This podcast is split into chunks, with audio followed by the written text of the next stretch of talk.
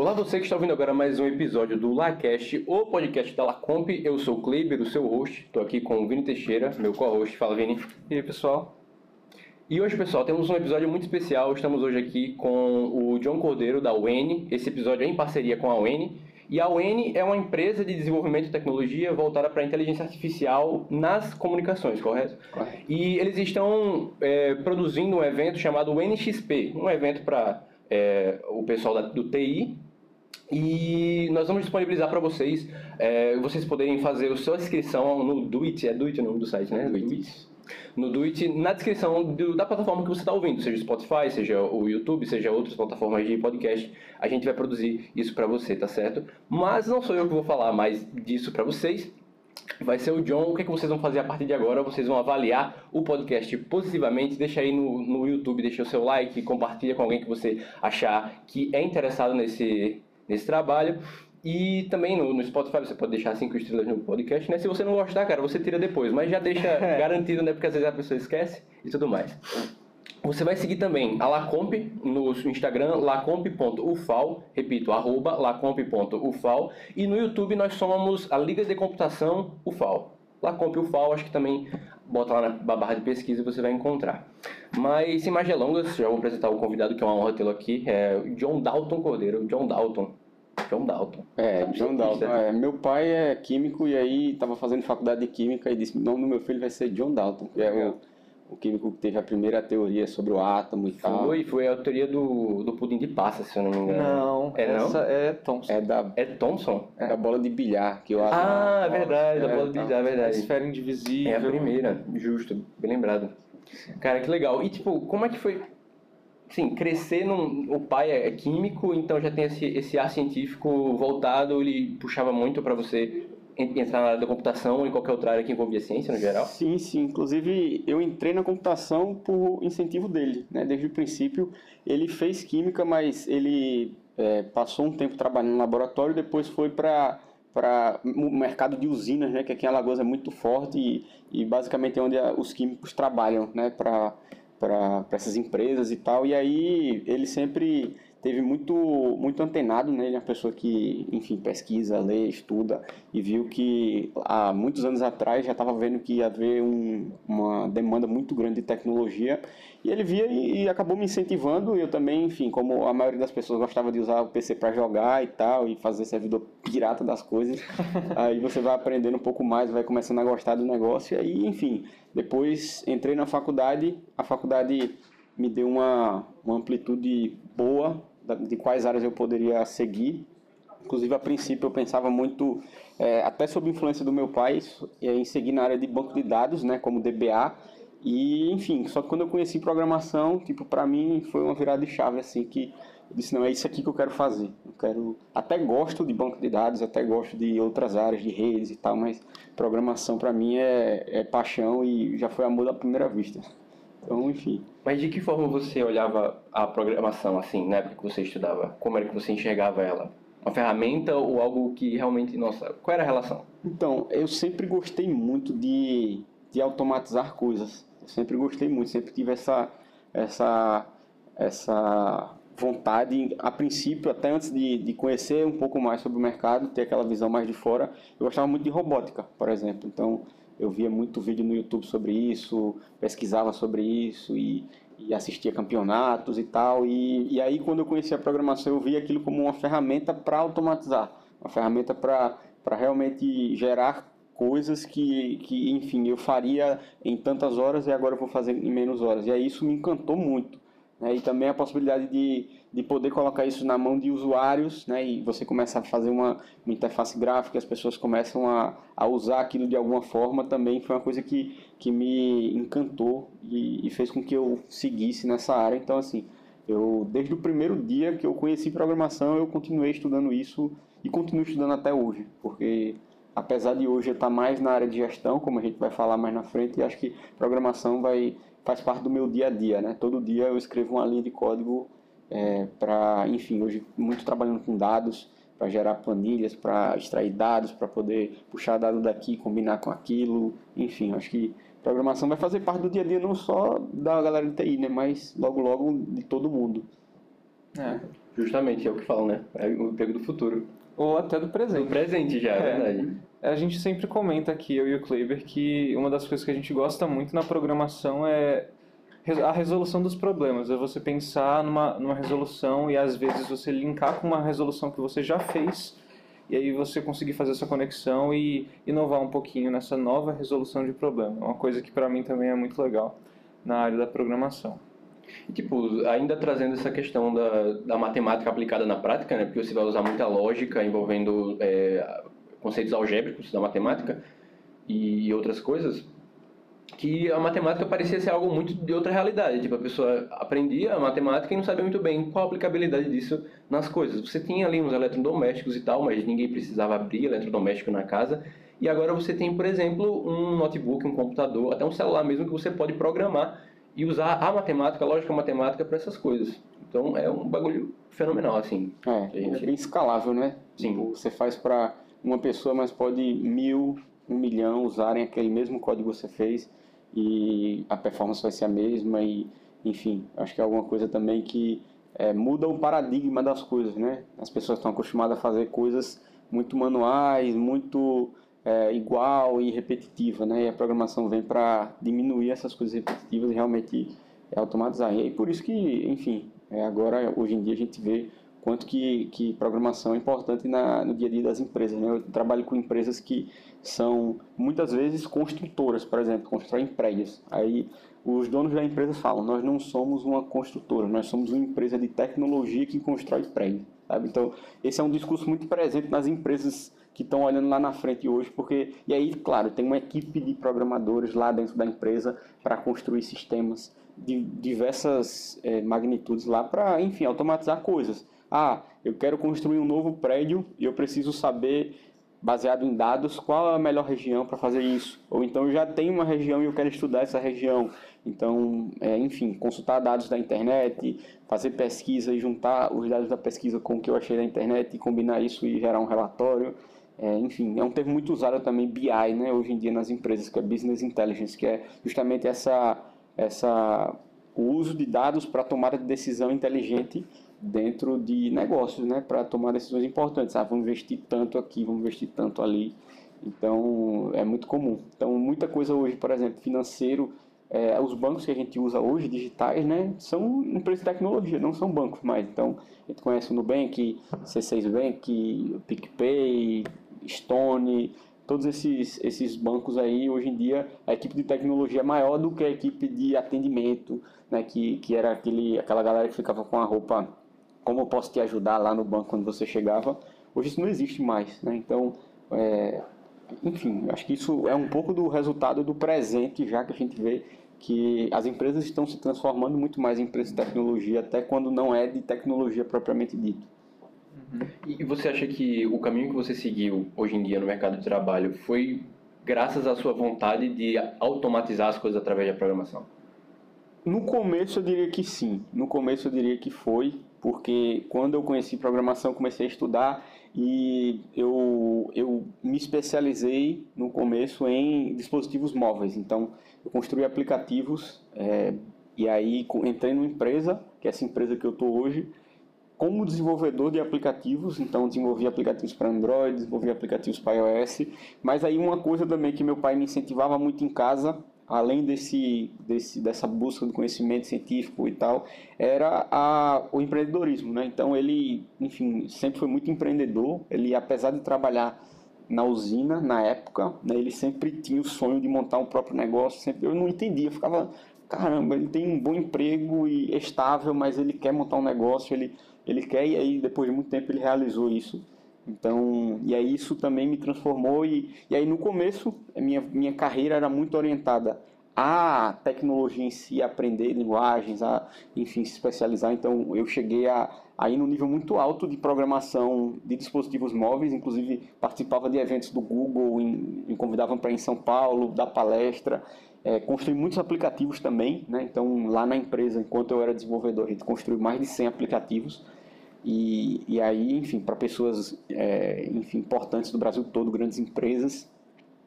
Mas aí, é, aquele, aquele sonho de empreender, ele foi até mais forte do que a, a vontade de automatizar, na verdade, né? E, e aí eu comecei a ir um pouco mais para a área de empreendedorismo, então comecei a construir aplicativos como negócio mesmo, não só como, ah, vou construir um aplicativo aqui para automatizar alguma coisa. Não, vou construir algo que automatize alguma coisa, mas que gere algum negócio, né? Que são criar uma mini startup ali. Então fiz várias aí ao longo da minha vida. Com 16 anos eu entrei na, entrei na faculdade muito novo. Com 17 eu já estava com uma empresa aberta. E, e, não deu muito certo, aí com, voltei para o mercado e depois eu entrei nessa empresa que eu estou como estagiário e aí hoje eu sou sócio da empresa, virei também um dos donos da empresa é, muito por essa vontade de empreender e muito também por, pelo perfil que a empresa tem de não só empreender, né, não só ter negócio, mas empreender com inovação. Então, quando a gente começou a trabalhar com dispositivos móveis, por exemplo, era 2012. 2012 era, enfim, tinha dois, três anos. Eu acho que o iPhone tinha chegado no Brasil. Né? Então, pouca gente tinha um, um smartphone ainda, mas a gente já estava criando aplicativos para smartphone. Então, e aí quando smartphone, aplicativos, se tornou até uma coisa mais commodity, né? Hoje não é essas coisas tão inovadoras, a gente já mudou, já foi para outra área, já, já pegou o, o, o, foco de inteligência artificial, também pensando em automatizar e ajudar a vida das pessoas e, e criou um negócio que hoje é muito muito grande. Né? Então hoje a, a, empresa ela tomou proporções muito muito muito grandes. Hoje a gente tem clientes em mais de 40 países no mundo todo e é, um, faturamento elevado. Talvez a empresa de tecnologia que tenha é, que seja nesse nicho de, de software sobre software como serviço, né, SaaS, com maior faturamento do estado. Então, e aí também uma das top do Nordeste. Então, e aí a gente está crescendo bastante e é, enfim, isso é um pouco do resultado dessa virada, né, de, de programação, para empreendedorismo, para negócio, mas mesmo olhando para negócio, a gente nunca, nunca perde o viés da tecnologia. Né? A tecnologia é o meio pelo qual a gente vai conseguir inovar, não tem outra forma, sabe? Ou você inova em processo ou você inova em tecnologia, né? Então, a gente busca muito isso hoje em dia para se diferenciar no mercado. É, você falando assim, tem muita questão do risco, né? Se você busca inovar, você está constantemente enfrentando o risco do mercado e aquilo que você acha que vai inovar, não inova. Exatamente. Por exemplo, o pessoal fala muito de metaverso por aí, tem pessoas que acreditam, pessoas que não acreditam, e aí você tem os dados. Como é que, como é que vocês fazem esse, como é que vocês ponderam uhum. para saber se uma coisa vale a pena ou se não vale a pena ser Boa pergunta. inovada? Existe uma área hoje dentro de empresas de tecnologia chamada gestão de produto. Gestão de produto é uma área justamente para fazer isso. É uma área de mitigar riscos das escolhas que são feitas. A gente vai por aqui ou vai por aqui. E aí o que é feito para poder mitigar riscos, né? para entender qual é o melhor caminho? É feito o que se chama de discovery, é um processo de, de descoberta mesmo. Que aí você, você tem uma oportunidade. Então você acredita no metaverso, por exemplo. E aí o discovery ele diz: converse com as pessoas, entreviste pessoas, faça perguntas para as pessoas. Você chega para minha mãe e pergunta a ela, ó, você, você gostaria de usar um óculos é, no seu rosto assim o dia todo? Né? Faz uma pergunta mais ou menos assim e aí você vai entender. Você não fala sobre metaverso, você faz perguntas sobre como o comportamento, qual seria o comportamento daquela pessoa diante daquela, daquele contexto. E aí você vai gerando dados, né? Aí você cria um protótipo daquilo, ah, beleza, eu vi que um óculos talvez não seja uma boa opção. Talvez a melhor opção seja no próprio smartphone, exemplo.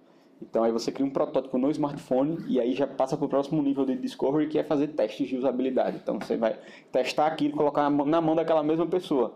E aí a pessoa vai testar e aí você vai analisar os resultados. Poxa, deu certo, não deu? Deu certo, então vamos por aqui. Então, hoje é assim que a gente tem tomado as decisões de negócio, né? Então, ah, tudo que chega, que chega muita coisa, tem um processo de discovery por trás para entender se faz sentido seguir ou não. E aí sempre tem esse ciclo, entrevista, teste de usabilidade, protótipo, por fim é que vai o produto mesmo ser construído. Sabe? A última coisa é desenvolver a feature. Hoje em dia, isso é muito comum nas empresas de tecnologia, porque realmente, diante da gama de possibilidades que existe, você pode simplesmente se perder. Ah, eu quero no meu produto adicionar metaverso, quero adicionar é, o chat GPT agora que está bombando, vai, vou jogar ela aqui dentro de alguma forma, vou pegar aqui, sei lá, cripto, que também está no, no hype absurdo, blockchain, vou jogar aqui dentro e pronto. Aí, aí você faz, ninguém vai usar aquilo porque não faz o menor sentido. é. Mas é, a área da computação ela tem um crescimento exponencial, né? A gente vê Sim. a questão da tecnologia, então até o, o, próprio crescimento do, do acúmulo de dados que a gente tem hoje em dia. Uhum.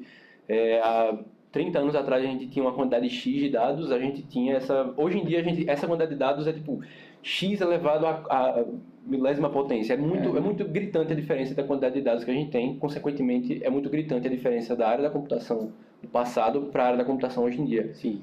A pergunta que eu quero fazer é: você acha que é possível abraçar todas essas oportunidades que a computação, que está cada vez mais rápida, é, oferece para a empresa? Não, não nem, nem para a empresa nem para o indivíduo, para a pessoa que é da área de que, enfim, quer seguir a carreira. Então, eu sempre, eu sempre recomendo assim, você quer entrar na, na área de tecnologia e ou quer abrir uma empresa, acho que o, o caminho é bem parecido. Primeiro você seja muito específico, né? Então, ah, você vai focar em uma linguagem, em um, uma plataforma. Vou focar em Python para web e aí você começa. E aí você começa como júnior, você aprende. E aí quando você vai se tornando mais experiente, aí sim você começa a generalizar mais, mas não tanto, sabe? Então, normalmente o que eu vejo uma pessoa que começa com Python para web, ela começa com Python para web, quando ela vai ficando experiente, ela aprende algum framework web, como Django, depois ela começa a aprender um pouco mais sobre cloud, né? Então, como performa, como performar essa aplicação, como executar ela da melhor forma, enfim, qual, como deixar ela mais escalável. E aí a pessoa vai se expandindo, vai para redes, né, para ir no mais baixo nível de como eu posso fazer uma performance boa. Aí vai para se, se especializa em banco de dados e aí no final da, do processo você tá, você acabou abrindo muito o seu horizonte, mas assim dentro daquele mesmo nicho. Né?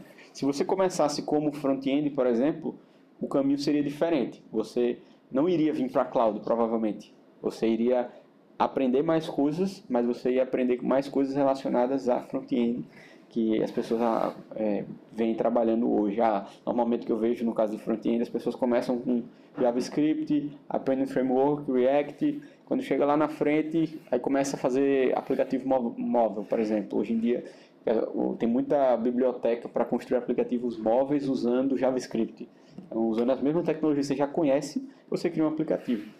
No caso de empresa, a mesma coisa. Você começa muito específico, resolvendo um problema, certo? E aí você vai expandindo isso e resolvendo aquele mesmo problema de forma melhor. Né? E aí, daqui a pouco, então, no nosso caso, a gente começou como empresa que basicamente tinha uma plataforma para responder automaticamente no WhatsApp.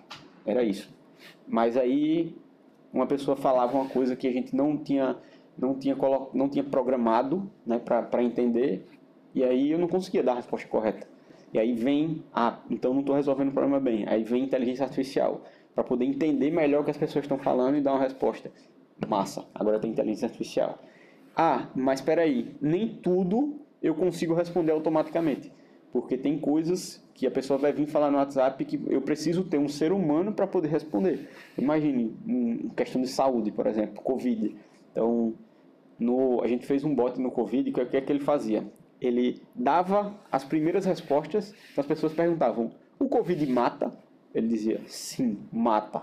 E aí falava: é, "Mas tem essas condições aqui". As pessoas falavam: "Ah, tem remédio para o Covid?" Ele respondia: "Não tem remédio comprovado para Covid". E aí tinha as respostas básicas e aí no final a pessoa, se a pessoa chegasse e dissesse, eu estou com Covid, ele fazia uma triagem, né, usando todos esses mecanismos de inteligência para entender, ah, você está com febre, você está com, tá com diarreia, está com isso, está com aquilo, e no final o bot categorizava o risco, se era um risco baixo ou um risco alto de ter Covid.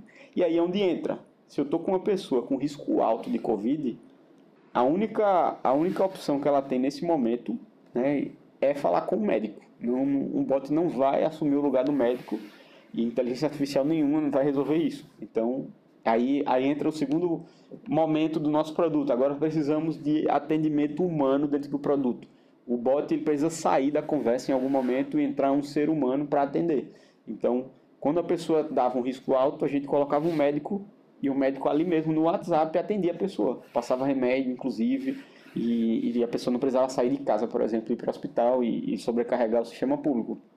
Então, e aí, enfim, aí a gente vai crescendo o produto. Então já foram três fases aqui: a fase sem inteligência artificial, a fase com inteligência artificial e agora a fase com atendimento humano. Né? Então, é, isso é um, conta um pouco da história do nosso produto e um pouco responde a tua pergunta, né? Que você não tem como abraçar tudo. Você começa específico e você vai aos poucos agregando de forma que aquilo resolva o problema melhor, né? Que você não saia daquele foco. É, então, existe, é, pra, existem etapas no desenvolvimento e ao redor disso eu imagino que tenha também uh, processos para elaborar por onde você vai, né? Como você tinha falado. Então, ah, nesse caso agora a gente vê que o que a gente precisa é, por exemplo, colocar um médico no meio da conversa. Vocês fazem um estudo ao redor disso e vem uma forma de implementar isso, né? Uhum. Poxa, isso é muito legal. Eu estou estudando um pouquinho, acho, imagino que tem a ver, né? Um pouquinho de engenharia de software, é uma uhum. matéria que eu estou pagando agora eu estou gostando bastante desse processo. Enfim. É um time de, de produto hoje, ele é um, o, o que se recomenda, né, tanto mundialmente, é que seja um, um time multidisciplinar. Então, lá na UN, por exemplo, um time de produto, ele tem um gestor de produto, que é quem toma essas decisões, eu vou por aqui, eu vou por aqui, quem prioriza. Aí dentro do time eu tenho desenvolvedores front-end, desenvolvedores back-end, temos designers também, muitas vezes dentro de um time só. Então, esse time ele tem autonomia para construir o produto do início ao fim. Né? Ele tem autonomia para entender o que vai ser feito, decidir o que vai ser feito, depois executar. Né? Então, fazer o design daquilo da melhor forma, desenvolver o front-end, desenvolver o back-end, lançar. E aí vai para o cliente. E aí esse fluxo ele segue a vida toda, não termina, né? Porque é, são várias fases do produto, é, é, não tem fim mesmo. É, é, difícil você construir um produto e ele acabar aqui as pessoas usarem ele infinitamente. Você sempre vai precisar melhorar, sempre vai precisar resolver mais problemas ou melhorar a forma como você resolve aquele problema. Então é um ciclo contínuo. Por isso que tem a, as metodologias ágeis, né? Que aí que prega que você tem que ter sprints semanais, por exemplo. Então toda semana você prioriza coisa e você executa coisa. Finalizou, próxima semana, mesma coisa, próxima semana, mesma coisa. E aí vai. Você falou muito sobre essa questão da usar o desenvolvimento e tal, mas a gente sabe que isso tem tudo uma, uma finalidade, né? Uhum. Afinal das contas, isso vai chegar em alguém e isso é feito por alguém. Uhum. Como que você enxerga o, o, ser humano no meio de tanto robô e código nesse Perfeito. aspecto? É a peça principal é a peça principal. A gente, isso é uma coisa até interessante. O, na área de tecnologia, normalmente, né, as pessoas olham muito para a tecnologia. Olham muito para a tecnologia como fim. Ah, eu, meu sonho é aprender Rust. Né? Então é muito comum a gente ver isso no dia a dia. As pessoas falarem isso. Ah, meu sonho é aprender tal tecnologia.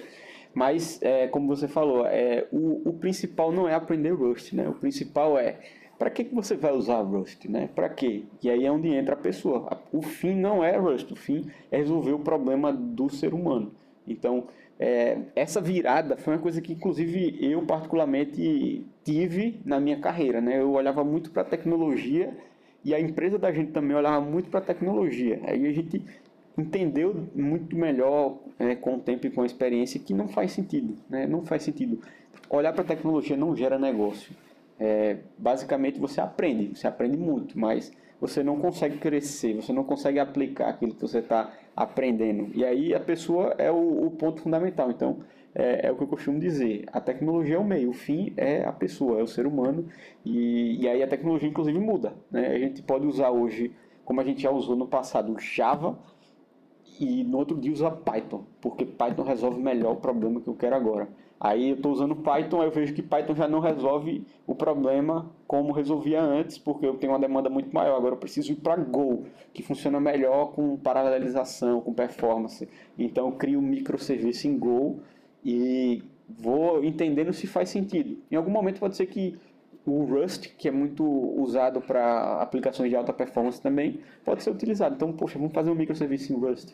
Então, isso acontece todos os dias. Né? Mudar a tecnologia é a coisa mais comum. Por isso que você não pode se apegar a uma tecnologia. É, no fim do dia, acho que a, a, para o cliente ele quer um produto de qualidade. Então, ele não se importa se você usou uma coisa ou outra. Né? O Exatamente. importante é ter qualidade e você saber que está fazendo a coisa certa com qualidade. E voltado para a pessoa que está fazendo o código, uhum. a gente sabe que muitas vezes na, na área do, da computação, acho que é muito comum a gente encontrar gente que é muito, muita gente denominada workaholic, né? Sim. E tal, pessoas que trabalham e gostam de trabalhar e sentem esse prazer e trabalham muito, e trabalham mais do que a, a média das pessoas, basicamente. Uhum. E isso pode acarretar alguns problemas, às vezes sim, às vezes não. Mas como é que você acha que isso se resolve dentro da área da computação? Como que o, o programador, o desenvolvedor, a pessoa da área da computação pode ter essa, essa saúde no dia a dia e ainda assim focar na, na carreira profissional? É, é uma boa pergunta. É, eu, eu vou falar de, mim, de minha própria experiência, né? Eu já fui essa pessoa que olhava, tem até aquela frase, né, motivacional. Eu olhava assim, enquanto eles dormem, eu trabalho, a gente trabalha, né? Eu olhava muito isso. Hoje eu já penso, enquanto eles dormem, eu também estou dormindo, entendeu? Porque é, não... É, hoje em dia, eu acho que fora do Brasil as pessoas conseguem enxergar isso até um pouco melhor do que no Brasil.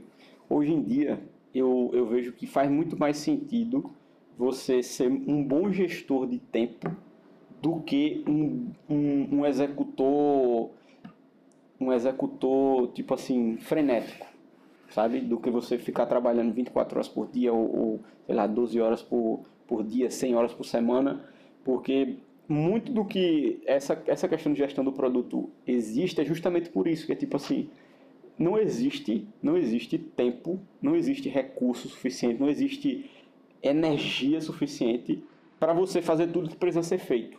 Não existe. Então, se eu pegar tudo que meus clientes pedem lá na empresa para a gente fazer, se a gente fosse fazer tudo, nem, nem se todo mundo trabalhasse 24 horas por dia, a gente ia conseguir fazer em um ano, sabe? Então, é aí onde entra a questão de você saber gerir o tempo, saber priorizar as coisas. Isso é muito mais importante, muito, muito, muito mais importante do que simplesmente executar. Então, tem algumas pessoas que falam que você passa 95% do tempo planejando e 5% do tempo executando as coisas. Justamente por isso, né? Isso é uma, meio que uma filosofia mais lá pro lado da Ásia, que quando você planeja mais, você é muito mais assertivo. Você faz aquilo que precisa ser feito e faz aquilo que resolve o problema, e não mais nem menos. Então, é, hoje em dia, a minha resposta seria que realmente é, é mais importante você saber trabalhar 8 horas por dia, que é a carga horária normal, e conseguir entregar resultado dentro dessas 8 horas,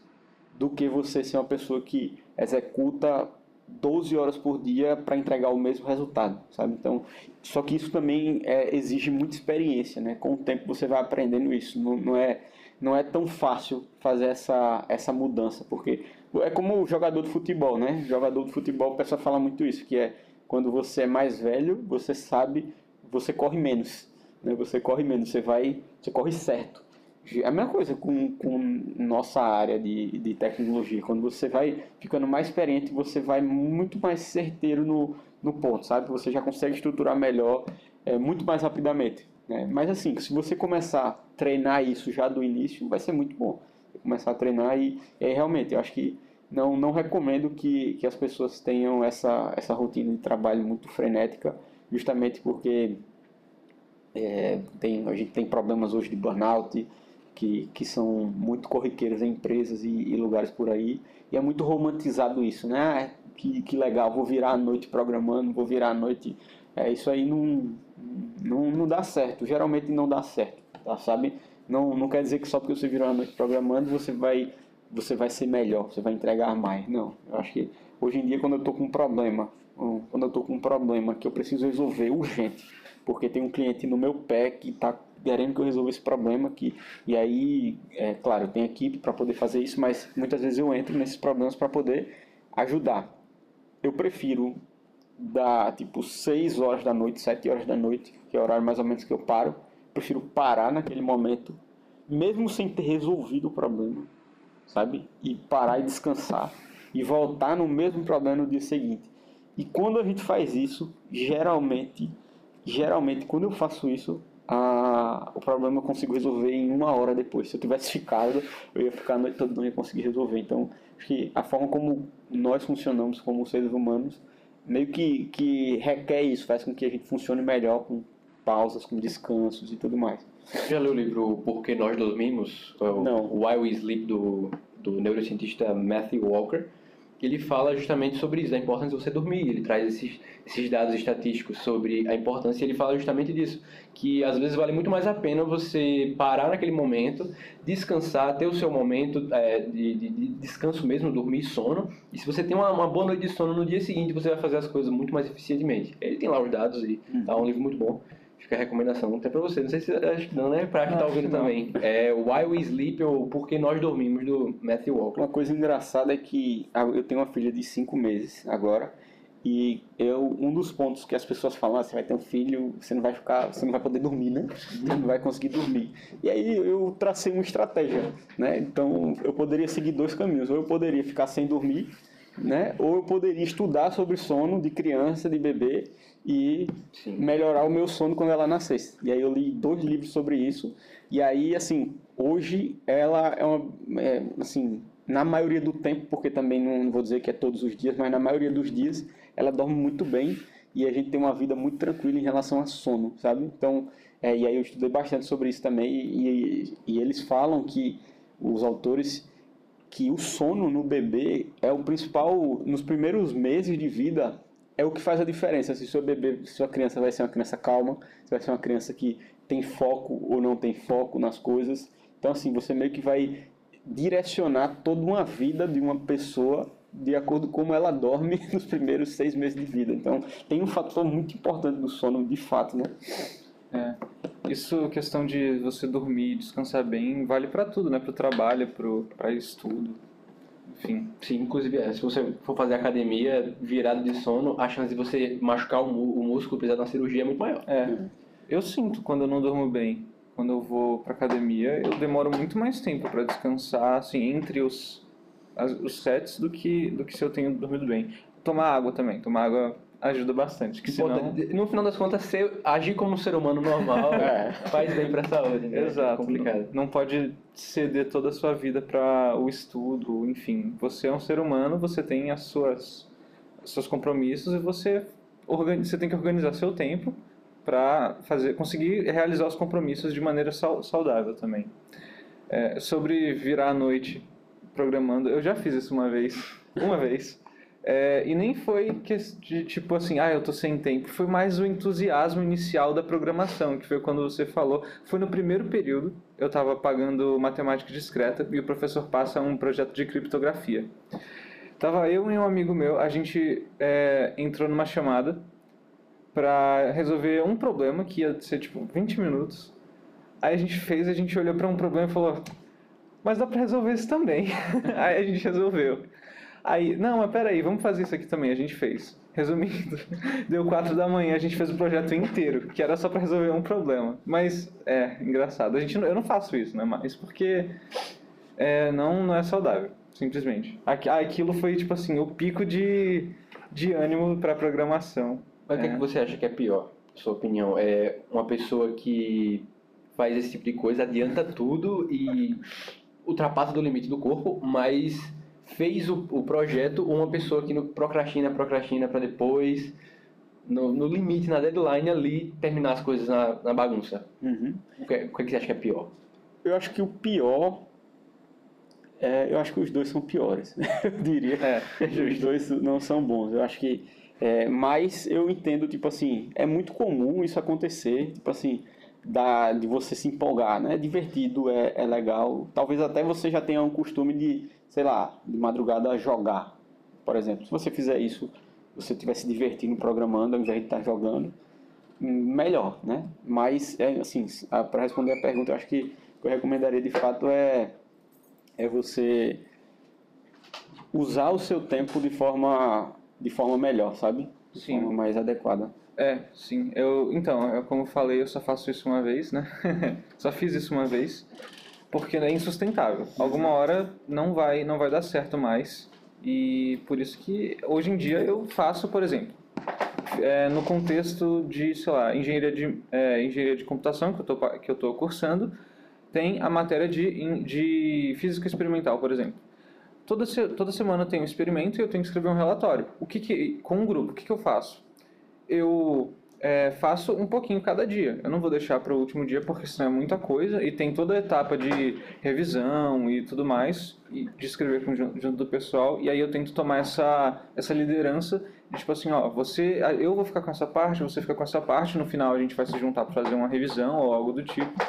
E aí a gente entrega o, o, é, o relatório um pouco antes do prazo, certo? sabe? E é, e tá funcionando bem para mim, porque como é um pouco cada dia, não fica muito difícil para mim fazer, para mim para conseguir é, cumprir o que eu me proponho a fazer todo dia. Uhum. Falando agora mais da questão da empresa, da UN, é, no seu LinkedIn tem um, na capa do seu LinkedIn tem escrito junto da logo da UN, uhum. que é água, né? Lembra água? É água de, um, de uma língua. Eu tava vendo sua Arapuã nome da, do idioma. Estava vendo a sua, a sua palestra da Secomp online que uhum. teve, você comentou sobre isso. E na sua capa está escrito: Eu liberto o potencial humano. Uhum. O que isso quer dizer na sua visão e na visão da UN? Pô, a, toda empresa ela existe né, por uma missão. Né? Toda empresa tem uma missão no mundo. Então, claro que toda empresa precisa lucrar, toda empresa precisa, é, enfim, ter funcionários, todo aquele, aquele padrão, né? Mas é, por, por padrão, né, por, por natureza, a, a empresa ela, ela é uma entidade dentro da sociedade que tem uma missão, certo? Toda empresa tem que ter uma missão. Então, a missão da UN é libertar o potencial humano, transformando a comunicação né? e por meio de tecnologias abertas, inteligentes e acessíveis. O que isso quer dizer? Vou, vou dar um exemplo de um dos nossos clientes. Imagine você, isso é muito comum hoje em grandes empresas, você tem uma empresa e que você faz um atendimento aos seus clientes. Então imagine uma, um banco, você tem, faz um atendimento aos seus clientes e aí lá na sua fila de atendimento tem 10 mil pessoas esperando atendimento. 10 mil pessoas.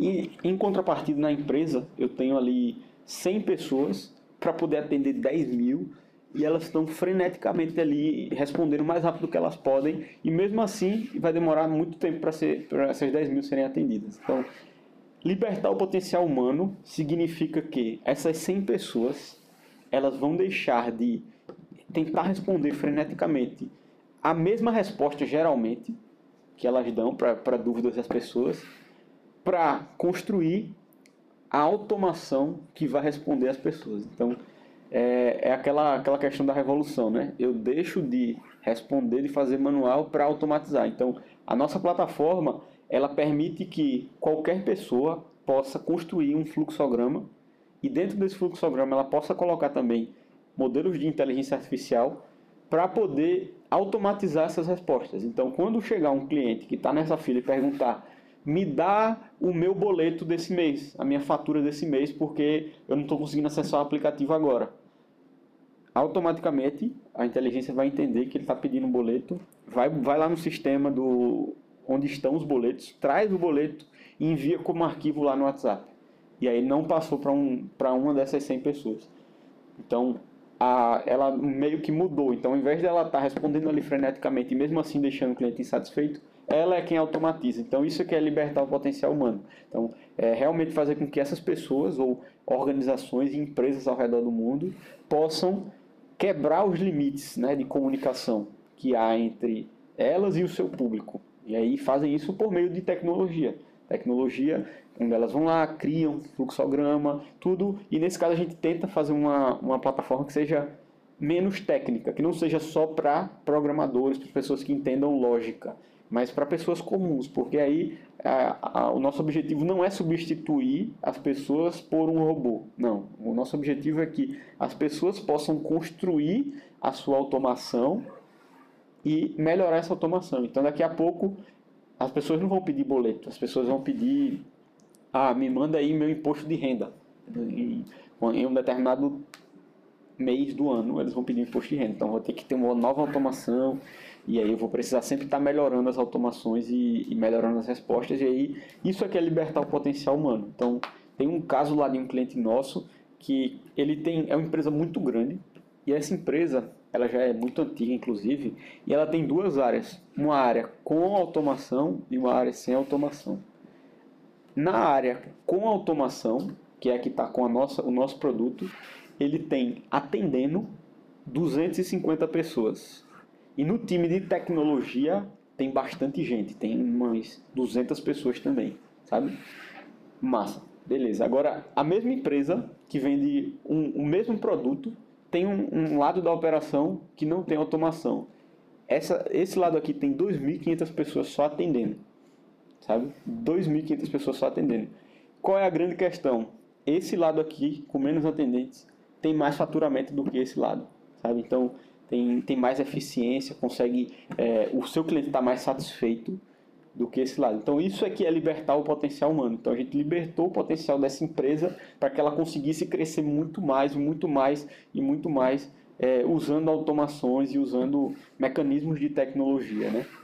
E aí, claro, libertar o potencial humano pode ter várias vertentes. O que nós escolhemos para resolver foi comunicação. Então, comunicação hoje escrita, mas amanhã pode ser outra coisa. Amanhã pode ser, como já existe comunicação falada, as pessoas usam muito áudio, então logo logo a gente vai estar tá permitindo também esse tipo de coisa. Ou, sei lá, daqui a 10 anos, comunicação via pensamento, enfim, é a missão ela não tem fim também, é uma coisa que, enfim, a, a comunicação se transforma, ela muda e a gente vai se adequando e, e melhorando o produto para isso, né? Então, essa é a missão e essa é um pouco da visão.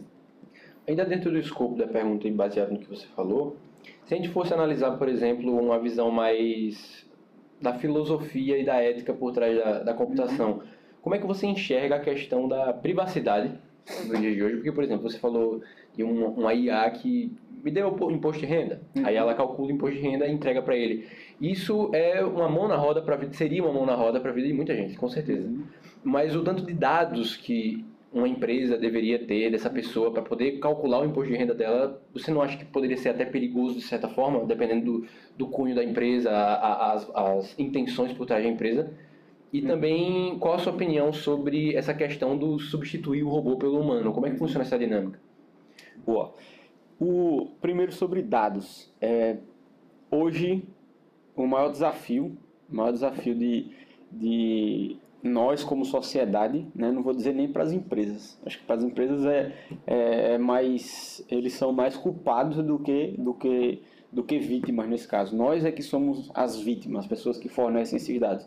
É um desafio para nós de como resolver os problemas que a gente precisa resolver, entregando o mínimo de dados possível. Né? Então, e aí, enfim, existem leis e leis hoje em dia para garantir que a gente seja menos vítima disso, né? cada vez mais.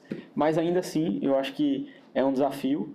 É, eu acho que as empresas é, têm que ter uma responsabilidade muito, uma, respons uma responsabilidade social muito grande, sabe? Porque a lei só por conta própria não vai, não vai resolver o problema. Então, ah, como foi que o Chat GPT foi treinado? É, como foi? Com, com base em que dados? Eles colocam lá quais foram os datasets e certamente tem dados nossos ali que a gente colocou. A gente tem um blog em um, em um site muito conhecido de blog e escrevemos vários conteúdos lá e esse conteúdo acabou entrando e aí quando alguém faz uma pergunta vai responder com um texto que eu fiz e eu não vou receber nenhum crédito disso. Né? Então é, eu acho que não tem uma resposta para isso, eu acho que é muito mais as empresas se colocarem como, como é, possíveis ameaças mesmo. Eu acho que as empresas, toda empresa, toda empresa hoje armazena muitos dados que não precisa dos seus clientes. Todas as empresas, todas. Eu acho que isso, na, todo, todas as que eu vi, realmente seguem esse padrão. Muitos dados que não precisa. Então, e o cliente aceita e acabou e continua cedendo dados e, e quanto menos a pessoa conhece sobre isso, mais dados ela fornece e aí pior fica, é, enfim, o que as pessoas podem fazer com esses dados. Mas então, aí eu, é, a responsabilidade da empresa ela é muito grande, é muito grande. Então, é, eu, eu vejo que o ponto de partida para a gente é, resolver ou tentar lidar com esse problema melhor é ter uma responsabilidade muito maior das empresas. E aí as leis vêm para ajudar isso, mas eu acho que empresas de tecnologia, principalmente, você está criando sua empresa de tecnologia, eu acho que pensar em, em, quais dados você realmente precisa e por quê é muito importante. E claro, seguir todas aquelas regras que existem hoje, né? Então, que são meio que consenso e que estão na lei.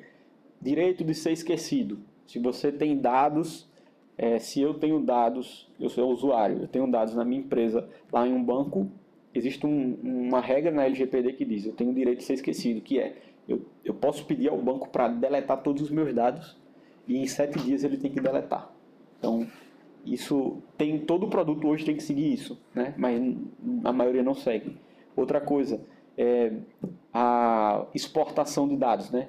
Todos os dados que o banco tem sobre mim, hoje eu, o banco é obrigado a me ceder se eu pedir, sabe? Eu, se eu pedir os dados para o banco, me dá todos os dados que você tem, tudo, tudo, tudo que você tem armazenado, log, tudo. O banco é obrigado a fornecer isso para mim, sabe? Então é, essas regrinhas eu acho que muitas empresas não seguem, mas elas são muito importantes para garantir que a gente tem um futuro mais, mais tranquilo em relação a isso. E no usuário é realmente consciência, né? consciência de, de ceder dados quando, quando realmente você vê que faz sentido ceder esses dados. Então, acho que na, na linha de dados essa seria, seria a questão. Né? Tem um lado das empresas tem um lado do usuário. Na parte de troca de pessoas, eu é, pessoas por robôs, né? Por, pessoas por máquinas. Isso é um, um tema também bastante, bastante polêmico. É, e eu fiz essa pergunta, eu estava em um evento, é, eu fiz essa pergunta para uma pessoa que é muito influente, que já saiu na revista Time, que na área de tecnologia, que foi um dos fundadores do UNICEF Innovation, que é um fundo da ONU para inovação voltada a crianças e adolescentes. É, e aí tem muito disso. E eles investem em inteligência artificial. Eu fiz a pergunta: vocês são um fundo humanitário e vocês estão investindo em coisas que podem substituir pessoas, né? Que de fato podem. De fato podem. Não tem como dizer que não, não pode. Qual, qual, como vocês lidam com isso? E a, e a resposta foi a seguinte: o cara foi lá na Revolução Industrial e mostrou que tipo assim na história da humanidade isso sempre acontece. Né? Na história da humanidade quando veio a Revolução Industrial, as pessoas foram substituídas dentro de indústrias por máquinas. Hoje, a revolução que a gente está vivendo, é, para mim, na minha humilde opinião, eu acho que a gente não está vivendo uma revolução de metaverso, a gente não está vivendo uma revolução de, de, é, de IoT ou de, enfim, coisas de cripto. Não, eu acho que a revolução de fato que a gente está vivendo é a revolução da inteligência artificial. E as pessoas viram isso agora com muito mais força com, com muito mais força com o Chat GPT. O que é possível fazer quando você tem muitos dados e muito poder computacional. Se você tem essas duas coisas na mão, você consegue fazer o, o impossível, como os caras estão fazendo, sabe? Eles não criaram nada novo, não tem uma tecnologia extremamente diferente ali, não. É uma tecnologia aberta, inclusive código aberto, só que eles detêm muitos dados e eles detêm boa parte dos servidores da Microsoft para poder treinar aqueles dados durante um bom tempo. E aí é meio que na força bruta, né, com dinheiro eles conseguiram construir aquilo. Então, é, essa revolução, ela realmente vai, vai tirar muitos empregos. Isso é fato. Tem alguns dados é, que eu já vi recentemente que até 2030, né, alguns pesquisadores dizem que 50% das atividades que pessoas que trabalham no escritório fazem hoje serão automatizadas. Não é nem um emprego específico, são 50% das atividades de vários empregos vão ser automatizadas por com o uso de inteligência artificial, sabe? Então é, é assustador, é assustador sim, e é um desafio, é um outro desafio que a gente vai estar vivendo, mas por outro lado é, é inevitável, é inevitável porque é, quanto mais é, você consegue ser eficiente nas empresas, mais economia você gera, então você gera mais produto, você cria um mundo com abundância, vamos dizer assim. Então, é, existe esse caminho, que é um caminho possível, que é você ter um mundo com muito mais abundância, com muito mais soluções, com coisas mais baratas para pessoas comprarem, mais acessíveis. Isso é uma, uma possibilidade. A outra possibilidade é isso, essa inteligência, essa, esses dados estarem na, na mão de poucas empresas e poucas pessoas que vão usar isso para só elas ficarem ricas e, e, cada vez mais poderosas e a, a gente só usa. Né? A gente só basicamente não sabe o que, é que tem por trás, a gente usa E isso é um outro caminho possível, sabe? Então, existem pessoas que defendem o caminho A, existem pessoas que defendem o caminho B, não tem como saber qual que vai, o que vai pegar. Eu acho que a única coisa que a gente tem controle hoje é, por exemplo, o que a gente está fazendo aqui. É informação sobre isso para as pessoas e especialização sobre temas relacionados. Então, as pessoas, quanto mais pessoas aprenderem a programar, quanto mais pessoas aprenderem a lidar com dados, quanto mais pessoas construírem produtos responsáveis, menos problemas eu terei no futuro, porque eu vou estar distribuindo.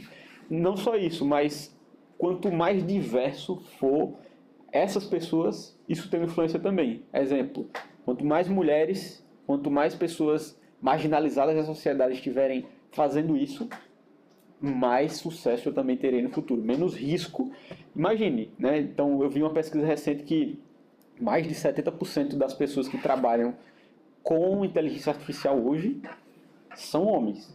Então imagine, tipo, é, a gente não está falando só de empresas poderosas controlarem as coisas, mas está falando de pessoas brancas, homem, dos Estados Unidos, com esse poder na mão e a gente e nós aqui utilizando isso. Então, enfim, é, é um tema bem complexo, não tem uma resposta, mas é, existem vários caminhos possíveis e o que a gente pode fazer é levar para o caminho mais mais proveitoso para a sociedade como um todo, né?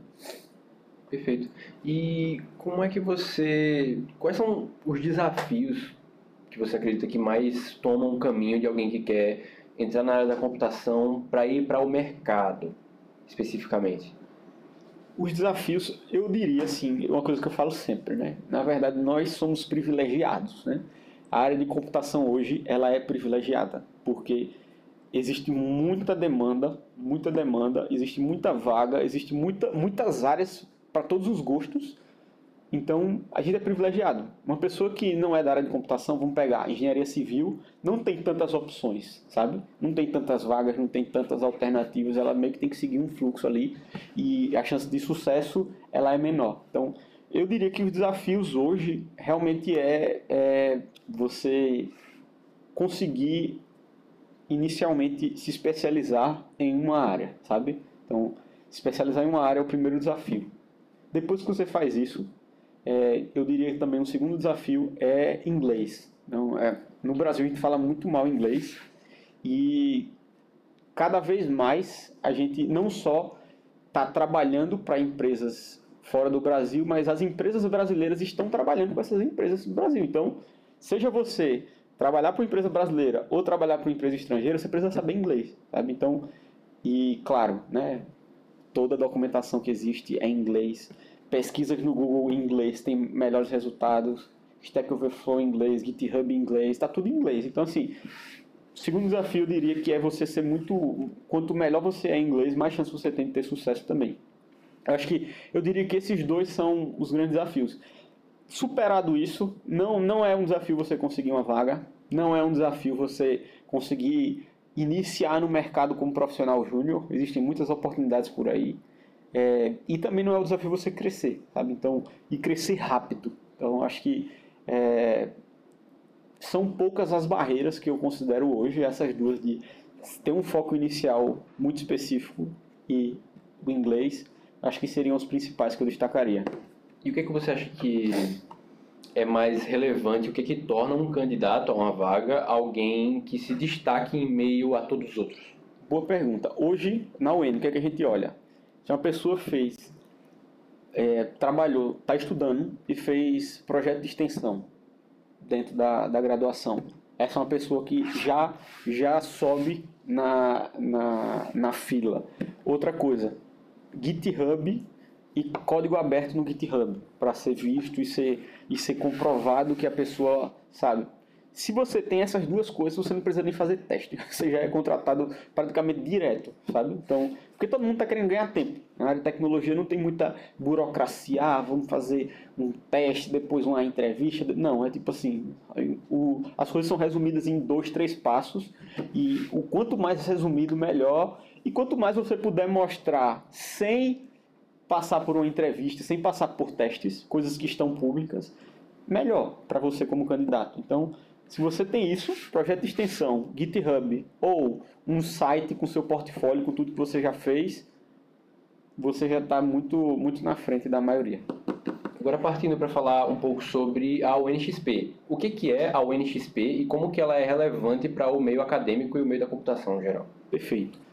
Dentro daquele tema que a gente estava falando, né, de quanto mais pessoas aprenderem sobre isso, melhor vai ser para a sociedade em geral. Então, a gente sempre. A UN é uma empresa que, pela UN em si, já passaram, eu diria que 500 pessoas da área de tecnologia. Como 500 pessoas que começaram a faculdade ou que não, não começaram a faculdade, mas fizeram ensino técnico, aprenderam alguma tecnologia, começaram a trabalhar na UN, cresceram na UN e estão na UN até hoje. Ou as pessoas que trabalharam na UN foram para outra empresa.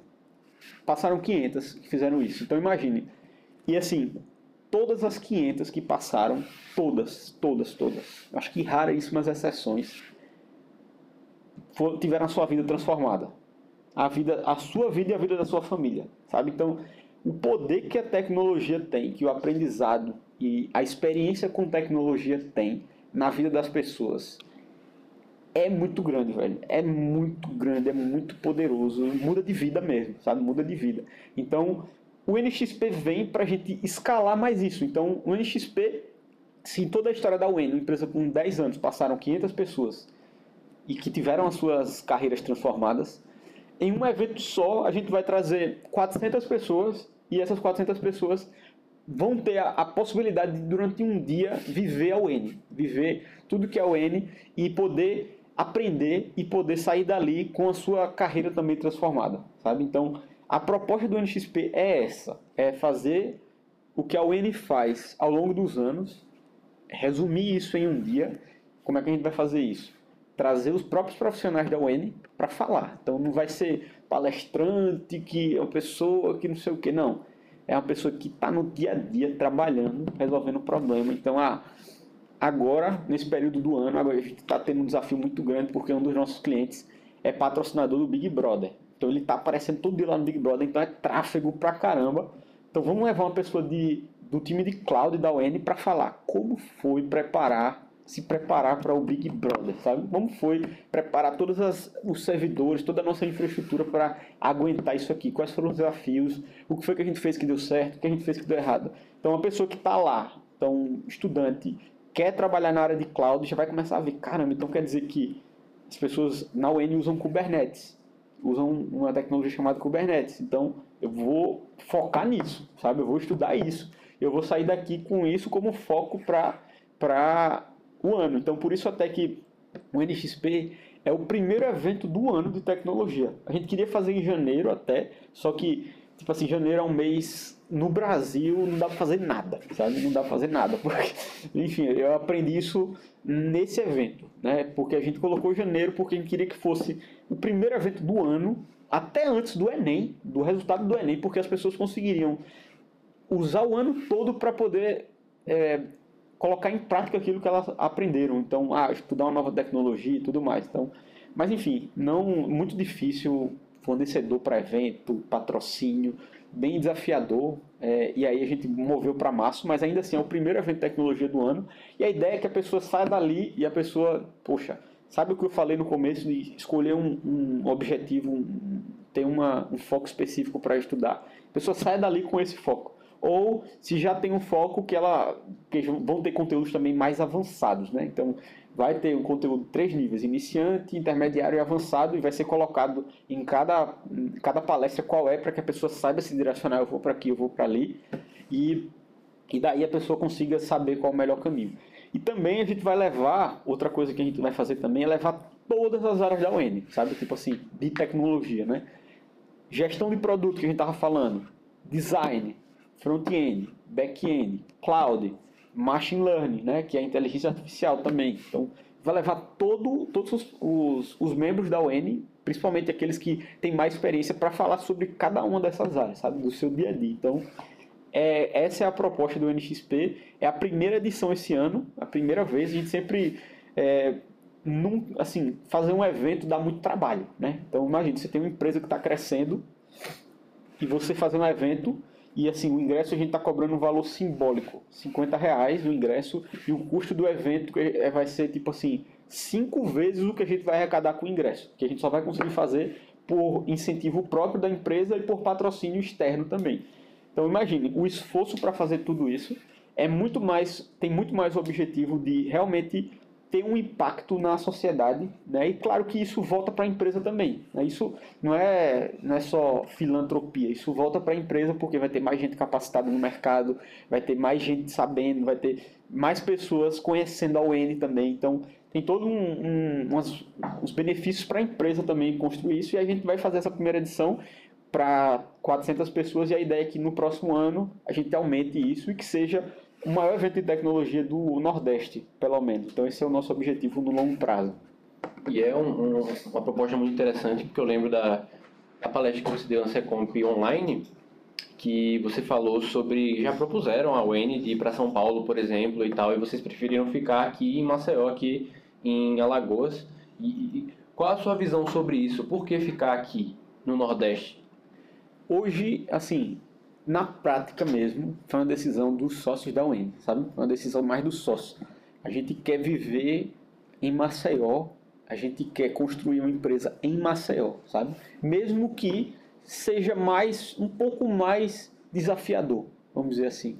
Por, mas não porque Maceió é ruim, não porque por falta de profissional, nada disso. É mais desafiador porque é uma coisa simples. As empresas grandes confiam mais em quem elas conseguem conversar no dia a dia. E essas empresas grandes geralmente estão no, no sul, São Paulo, principalmente São Paulo. Então, se você consegue ir na, na, empresa lá todo dia, falar com a pessoa, é uma vantagem muito grande, sabe? Comparado a gente que está aqui em Maceió. Eu acho que essa seria a única desvantagem. Então, foi uma decisão mais do sócio de dizer: vamos fazer uma empresa em Maceió, a gente quer, quer construir isso aqui em Maceió, a gente quer viver aqui e a gente quer fazer, superar todos os desafios que venham em relação a isso. Então, colocando isso como premissa, tudo, tudo foi estabelecido depois, né? Então, ah, vamos trabalhar remoto, porque tem, tem algumas vagas que são mais difíceis de encontrar em Maceió, de fato. Então, vamos trabalhar remoto, então, empresa remota. Ah, vamos ter um escritório menor, mais para ponto de encontro do que para ir todo dia trabalhar. Feito. Ah, vamos ter uma presença nas redes sociais grande, vamos orientar todo o nosso marketing vendas para um processo online, onde eu possa fazer a apresentação sem ir no cliente. Então, tudo isso foi desenhado pensando na premissa que é estar em Maceió. E assim, não é um, não é um problema hoje, sabe? Tipo assim, eu acho que existe um preconceito, com certeza, de empresas do Sul, porque, sei lá, as empresas do, de São Paulo, elas têm é, uma eles são próximos, né? E, e, tem aquela hype toda, né? Então, São Paulo, muito investidor, muito investimento rolando também. Mas ao mesmo tempo agora, por exemplo, no último ano e no começo de 2022, está todo mundo demitindo e a gente está crescendo. Porque a gente não tem investidor e a gente não depende de dinheiro de investidor. Então, assim, para a gente não foi um, um, um, problema estar em São Paulo para receber investimento, não. Para a gente foi um, talvez foi até melhor, né? Porque agora a gente está em crise né, nesse momento. Então, enfim, acho que é isso. A UN, por ser uma empresa que é voltada à, à inovação, como você falou anteriormente, eu imagino que vocês acabam pegando muita gente com boas ideias. Uhum. Só que tem um problema em arrecadar uma quantidade de pessoas com boas ideias, é que, principalmente pessoas que confiam muito em suas próprias ideias, que tem um, cria-se um certo ego em volta dessas ideias e quer fazer um negócio porque vai ser legal, porque vai dar certo, porque isso como é que vocês, você também que é uhum. gestor, né? Como é que você consegue gerir pessoas com boas ideias e fazer entender para que as coisas funcionem do jeito adequado? Tipo, no começo era mais difícil, quando a maioria das features vinham de ideias, né? Tipo assim, o produto tá lá, ah, vamos fazer o que no produto agora? Ah, eu tenho uma ideia de fazer tal coisa. Aí, aí era mais difícil, porque aí a gente tinha que priorizar a ideia, tinha que ver qual a melhor ideia. Hoje, com esse, com esse papo de gestão de produto, apenas o recomendado, inclusive, é que apenas 15% de tudo que vai ser construído no produto venha de ideias, sabe? Venha de uma coisa que eu pensei, que alguém pensou e que vai ser implementado. Então, os outros 85% são do discovery, sabe? Vem do próprio cliente, a gente vendo a necessidade do cliente, a gente olhando para dados, a gente fazendo testes de usabilidade, a gente vendo que tem uma, um, uma funcionalidade lá no produto que a galera não entra, que não usa, que não conhece. Então, ah, vamos melhorar o produto para que isso seja usado. É, então, hoje em dia, isso é muito mais fácil. A gente não tem tanta, tantas ideias, sabe? As ideias, na verdade, nascem da dor mesmo. E aí acaba que é, é fácil, sabe? Porque existe uma dor, um exemplo recente. Ah, eu, o cliente não consegue, tem dificuldade de usar inteligência artificial, por exemplo. Muita gente não sabe o que é. E aí o nosso desafio, esse, esse é o problema, né? Como é que a gente vai resolver isso? Como é que vai resolver esse problema? Aí é onde surgem as ideias. Ah, podemos melhorar aqui, ao invés, vamos mudar o nome, ao invés de usar inteligência artificial que as pessoas não conhecem, vamos usar um termo que elas conhecem melhor, como por exemplo é, respostas do usuário, porque tem muito disso. Né? Então, enfim, isso é um exemplo de como de uma ideia usada para resolver um problema. Aí esse tipo de ideia ela é discutida entre esses times, né, que são autônomos e aí uma delas é escolhida e é feita, sabe? Então acaba que afunila bastante e aí não tem tanta tanta discussão sobre ideias. Hoje em dia eu acho que é, também tem muito um, um paradigma que a gente está de ser orientado a métricas e a resultados. Então, assim, queremos que X% de usuários se tornem clientes pagantes. Essa é uma meta. Beleza. O que, é que a gente precisa fazer para alcançar essa meta, sabe? Então, ideias que sejam geradas em torno desse resultado são, são aceitas. Qualquer coisa fora disso, a gente não vai priorizar agora, sabe? Então, isso ajuda também fazer com que a galera pense. E aí acaba que muita, há muita é, convergência no caso. Tipo assim, ah, ideias parecidas, e aí pensamentos muito. É, e aí quando conversa com o cliente, todo mundo entende. Ah, então de fato é isso, sabe? Então acaba convergindo e indo para um caminho que todo mundo aceita. Perfeito. Então, alguma dúvida, Vini? Acho que não, acho que é isso. Certo. Então, John, por favor, é, fale mais sobre o evento, onde vai ocorrer, é, sobre a inscrição. A gente vai deixar o link da inscrição nas nossas plataformas e também local, horário e data bonitinho. Perfeito. O evento vai acontecer aqui em Maceió, lá no Centro de Inovação do Jaraguá, que é, vai ser um, um, dia bem diferente. Vai ter café disponível, a gente vai, vai levar umas surpresas também é, brindes. A gente está fazendo parceria também com, com a Rocket City lá de São Paulo, que é, faz curso, então vai sortear uns cursos também de programação. E vai ser para 400 pessoas, né? E vai ser um dia inteiro de evento, basicamente.